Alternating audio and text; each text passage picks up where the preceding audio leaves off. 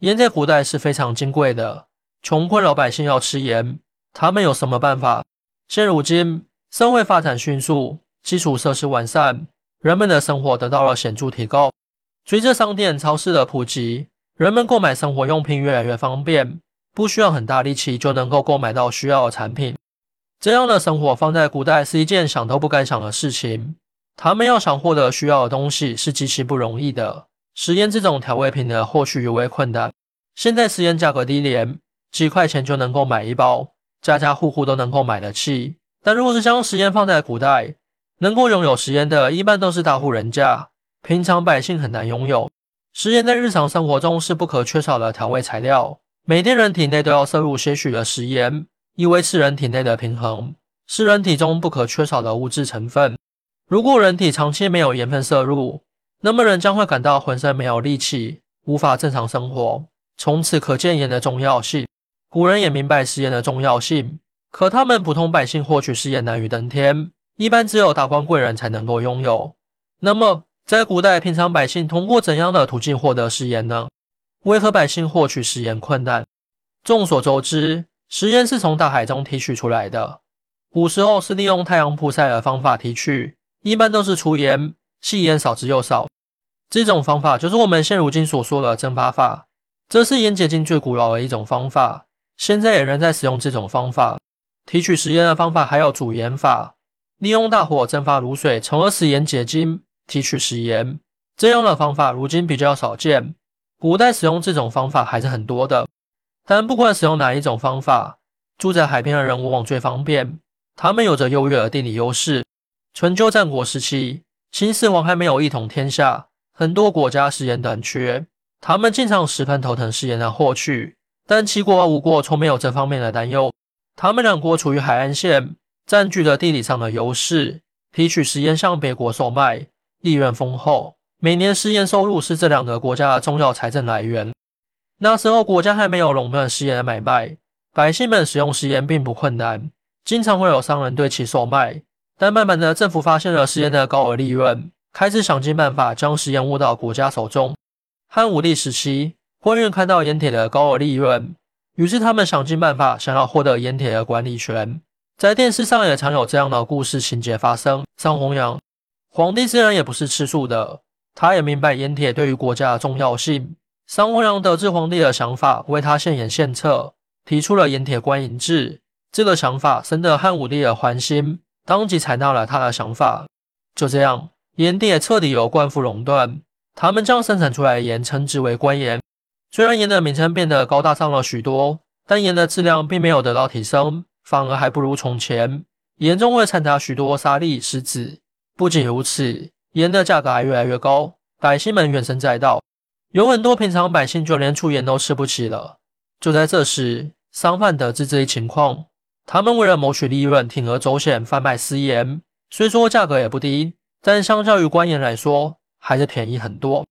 但是当时那个年代，贩卖私盐是明令禁止的，一旦被发现就会处以极刑。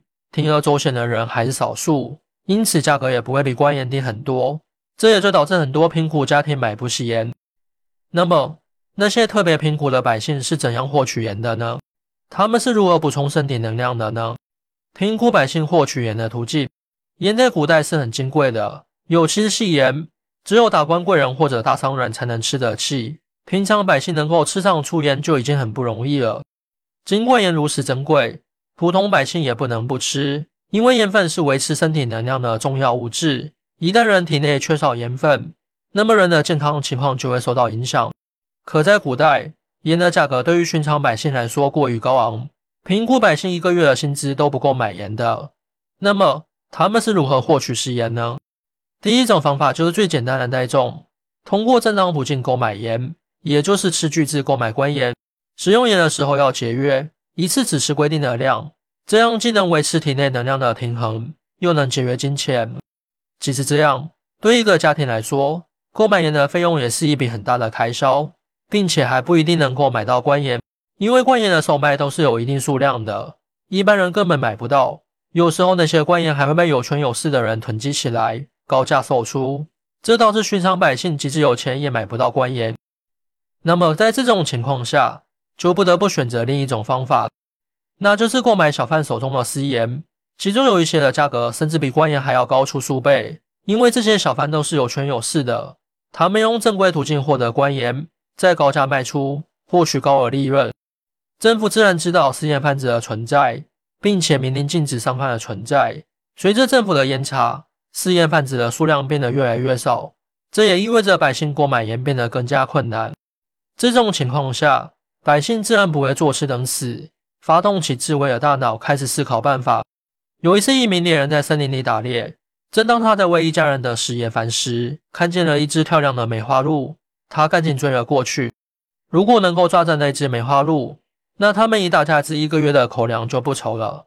他追着梅花鹿跑了好久，还是跟丢了。他坐在一条小溪边的岩石上，后悔不已。在这时，梅花鹿再次出现了。他在猎人对面小溪的岩石上不停舔舐着。猎人有些疑惑，心想：这有什么好舔的？渴了直接喝水不就好了吗？猎人的好奇心让他忍不住的看向岩石，想要观察有何不同，可没发现有任何不同之处。猎人仍不死心，为了搞清楚原因，他走到梅花鹿舔的岩石那里蹲了下去。左看右看，没发现奇特之处。他的手不停地摸着岩石，蹭上了很多盐的晶体。于是他惊讶地发现了岩石上的秘密，激动地抱着岩石回到家中。紧接着，问题又有了：盐虽然有了，但它在石头上，如何将它过滤保留下来呢？猎人左思右想，终于想到了一个办法。他将岩石放到一个大锅里煮了起来，将盐分融入水中，然后再将岩石拿出来。用大火将水煮干，这样提取的盐就能保存下了。之后猎人就常常跟随动物，他们经常舔舐的地方一般都会有盐的存在，几乎每次都能顺利找到盐。猎人将这样好用的办法交给了邻居，就这样一传十，十传百，跟随动物寻找食盐的方法几乎已经人尽皆知。这样的方法虽然有效，但想要顺利找到食盐需要技巧以及勇气，毕竟森林里动物众多，稍有不慎就会出现意外。并且制作食盐也不是人人都能成功。如果没有方法，即使找到有食盐的岩石，也很难将其加入到食物里。古人吃盐真的是一件极其不容易的事情，因此在他们眼中，盐是极其珍贵的，一粒都不舍得浪费。对此，大家有什么看法和观点？请在评论区留言讨论一下吧。更多精彩内容，请关注带你听书。